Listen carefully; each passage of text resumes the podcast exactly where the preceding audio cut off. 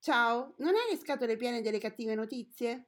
Cercando di restare in contatto e prendendo spunto dal progetto cento Happy Days, abbiamo deciso con pochi mezzi e tanta buona volontà di condividere solo cose belle. Chi siamo noi? Un gruppo di lettori che partecipano a gruppi di lettura di Casa Sir Editore e in giro per il web.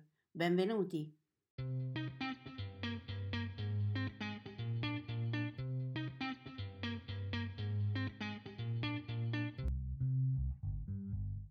Ciao, io sono Simona e ti parlo da Rocca di Papa. Ciao, io sono Nereia e ti parlo da Barcellona, in Spagna. Mentre facevamo un podcast per Casa Sir Editore, abbiamo dovuto coinvolgere i nostri amici per dare una risposta più articolata a un nostro ascoltatore e ci siamo rese conto che la risposta collettiva funzionava. E così abbiamo deciso di intraprendere questo percorso per rallegrare la giornata di tutti con un buon pensiero. Sono appunti, pensieri sparsi, sfoghi o ricordi. Non necessariamente parlano di libri. Sono un modo per sentirsi e lasciare un messaggio in bottiglia a chiunque avrà voglia di accoglierlo. Ci siamo ispirati al lavoro fatto da Alessandra Pagani con il suo cento Happy Days sul gruppo omonimo Facebook. E questa è la ventiquattresima puntata di Voci dall'Italia. Buon ascolto! Oi, ciao ragazzi, Giovanni da Viterbo. Periodo di quarantena, periodo particolare, triste, neanche tanto, ci si industria come si può. Mi è tornata alla mente una canzone carina che quanti di voi ricorderanno, Robin Hood della Disney. C'era il pezzo di Cantagallo che teneva sul morale alla truppa, cantando più o meno: ogni città qualche guaio ha, ma qua e là c'è serenità, non a Nottingham. Com'è triste subir questa tirannia e non poter volare via dopo tanto pianto, dopo aver sofferto tanto. Forse un po' di gioia tornerà, non a Nottingham. Buon proseguimento ragazzi. Ciao, sono Alessandra e oggi sono qui per i cento Happy Days. Ogni giorno per cento giorni cerchiamo insieme qualcosa per essere felici nel qui e ora. Oggi voglio leggerti una, un post di un blog che si chiama giada carta punto com. Giada è una soulful mentor, cioè un'imprenditrice, ha una sua azienda, si occupa soprattutto di marketing, ma lo fa con un approccio simile al percorso dei cento Happy Days, perché è un approccio fondato sull'abbondanza, sulla gratitudine e su delle cose di cui abbiamo parlato qui. Quindi oggi voglio leggerti un suo post che si chiama Coltivare la gratitudine per favorire l'abbondanza. Quante volte hai sentito dire che il primo passo per ottenere un cambiamento è accettare dentro di sé la possibilità che quel cambiamento sia davvero possibile? Beh, è proprio così. Le nostre azioni sono sempre influenzate dai nostri pensieri e dalle nostre convinzioni consce e inconsce. Se vogliamo ottenere qualcosa di diverso per noi stesse, dobbiamo innanzitutto coltivare una mentalità positiva che ci predisponga al cambiamento. Vale anche per l'abbondanza, che ancora prima di trasformarsi in soldi, oggetti e altre cose, è un sentimento da accettare e sperimentare dentro di noi. Se le nostre scelte e azioni sono guidate dalla sensazione di scarsità, dalla convinzione che la ricchezza sia qualcosa che non ci appartiene, nemmeno guadagnare soldi a palate ci toglierà questi pensieri dalla testa. Al contrario, se siamo animate da un sentimento di abbondanza e di fiducia, le nostre azioni ci condurranno naturalmente ad accrescerla. Poiché l'abbondanza è innanzitutto uno stato mentale, per coltivare questo sentimento non serve gettarsi a capofitto in pratiche complicatissime e gesti esteriori, perché innalzare altari, bruciare incensi in onore della dea Lakshmi è inutile se dentro di te persiste la credenza che la prosperità e l'abbondanza siano un lusso per pochi eletti che hanno avuto una bella botta di culo, anziché una realtà alla portata di chiunque sia determinato a ottenerla. Occorre ripartire da noi stesse e dalla nostra quotidianità, cambiando i nostri pensieri e la nostra prospettiva, Uno dei modi migliori per farlo è impegnarsi a mantenere un atteggiamento di gratitudine per imparare a riconoscere l'abbondanza che già abbiamo nella nostra vita e a smetterla di autosabotarci con mille mila convinzioni negative.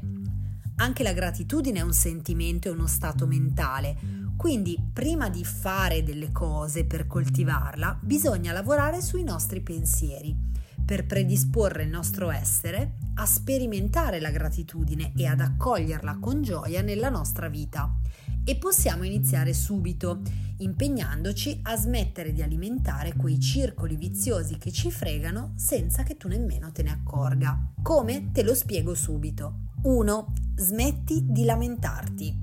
Lamentarsi è come gettare benzina sul fuoco della negatività. Ti riempie la testa di non ho questo, non posso fare quello, non posso andare qua, non posso fare là, e drena energie preziose che invece potresti investire nel farti le domande giuste che aprono le porte dell'abbondanza. due. Smetti di dare per scontato ciò che hai. Tutti noi abbiamo la tendenza a dare per scontato ciò che abbiamo, soldi, rapporti personali, professionali o altro. La cultura imperante ci istiga a volere e a avere sempre di più, a sposare l'idea che apprezzare ciò che si ha equivalga ad accontentarsi. Ma non è così. Essere grati per ciò che abbiamo ci aiuta a renderci conto che tante delle nostre lamentele sono il frutto di una visione limitante e negativa. Smetti di vivere nel futuro. Ti è mai capitato di ottenere qualcosa per cui ti sei impegnato profondamente solo per lanciarti come un fulmine su un nuovo progetto o obiettivo? Invece di proiettare la tua felicità negli eventi futuri, allenati a essere grata per il momento presente, a gioire per tutto ciò che hai fatto, ottenuto e vissuto, anziché ad alimentare l'ansia da prestazione con il pensiero di quello che ancora non hai. Smetti di concentrarti su ciò che ti manca. Se rompi gli schemi di cui ho parlato nei primi tre punti, questo passaggio sarà naturale. Inoltre, e forse soprattutto, smetti di guardare all'esterno. Impegnati a scoprire l'abbondanza e la gratitudine dentro di te, anziché associarle a eventi esterni e incerti. Ricorda che l'abbondanza non è fatta solo di cose materiali e che tutto ciò che manifestiamo all'esterno e riceviamo dal mondo dipende al cento per cento da ciò che noi siamo e sentiamo. Bene.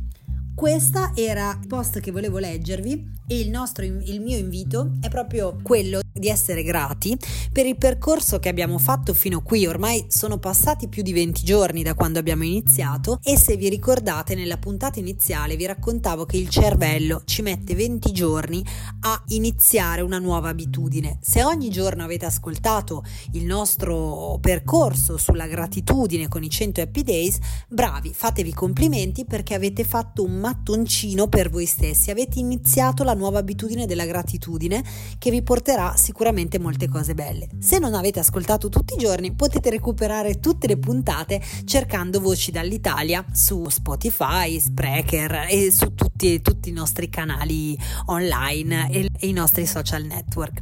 Alla prossima, ciao! Ciao! Sono Paola da Messina. Vi ricordate che qualche giorno fa vi ho parlato di una foto ritrovata facendo ordine nei cassetti? Ieri ho ritrovato in fondo a un armadio dei ferri da calza e un po' di lana verde, di tutti i lavori muliebris che mia nonna e mia mamma hanno cercato di insegnarmi. L'unico che abbia imparato è stato il lavoro a maglia. Ero piuttosto refrattaria a stare a ferma e il cucito, il ricamo, il puntagiorno, il tombolo e così via mi parevano lavori noiosissimi. Mi sono ricreduta, ma troppo tardi. Imparata l'arte, come suol dirsi, l'ho messa da parte. Ho ripreso a lavorare a maglia a Bergamo perché mi rilassava e mi faceva sentire meno la nostalgia di casa e della mia città. Poi ho fatto molti undimenti per i miei figli, maglioni e altro per me. Non mi piaceva fare sempre gli stessi punti, volevo sperimentare. Allora c'erano le riviste che davano dritte per punti e modelli fantasiosi. Poi ho messo da parte la maglia, diventava sempre più faticoso per le mani, il collo, le spalle. Quando ho preso in mano i ferri e il gomitolo trovato ieri, sul momento ho pensato, li darò a qualcuno. nessuno.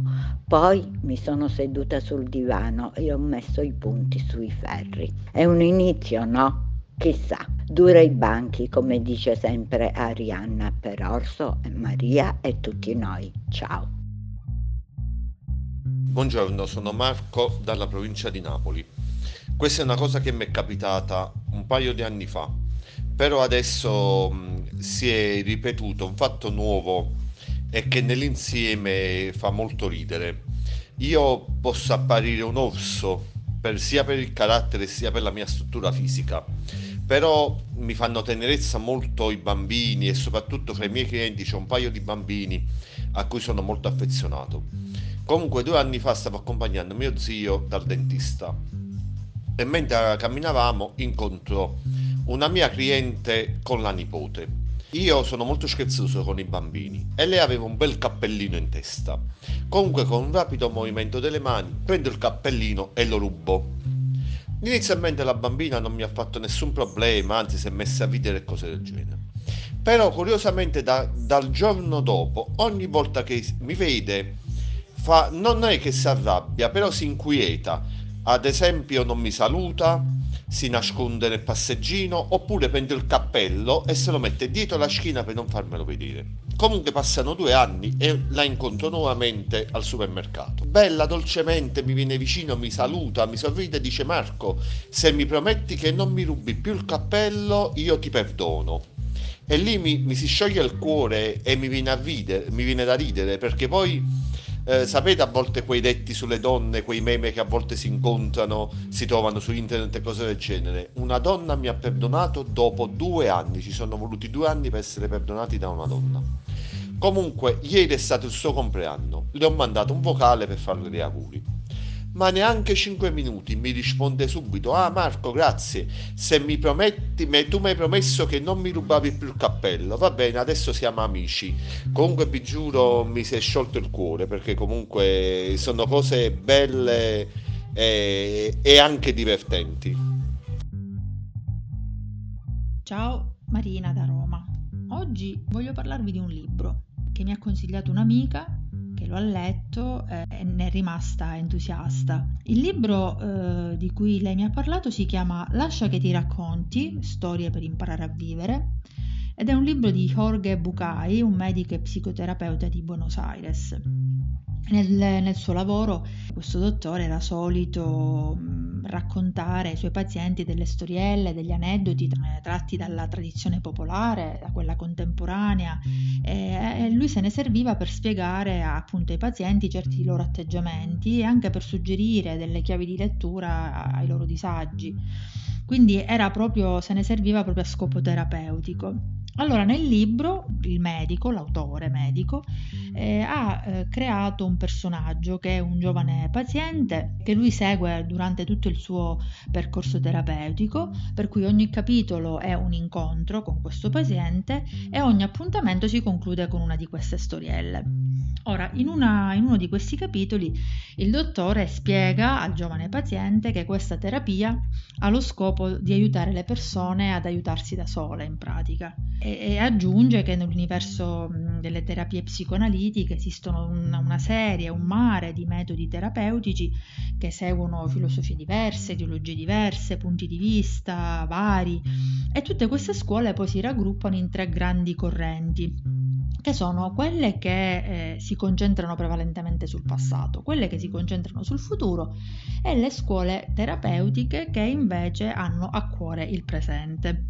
Allora, per eh, diciamo spiegare a questo paziente il significato di queste tre scuole e come funzionano, il medico, che è l'autore, che scrive, eh, racconta appunto una storiella, che è quella che voglio leggervi io adesso.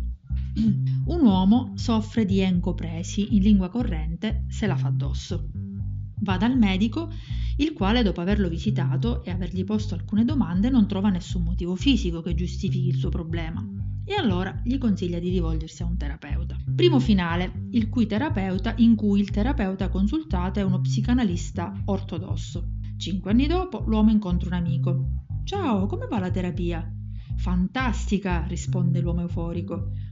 Non te la fai più addosso? Beh, me la faccio ancora addosso, ma ora so il perché. secondo finale, in cui il terapeuta consultato è un comportamentista. Cinque giorni dopo l'uomo incontra un amico. «Ciao, come va la terapia?»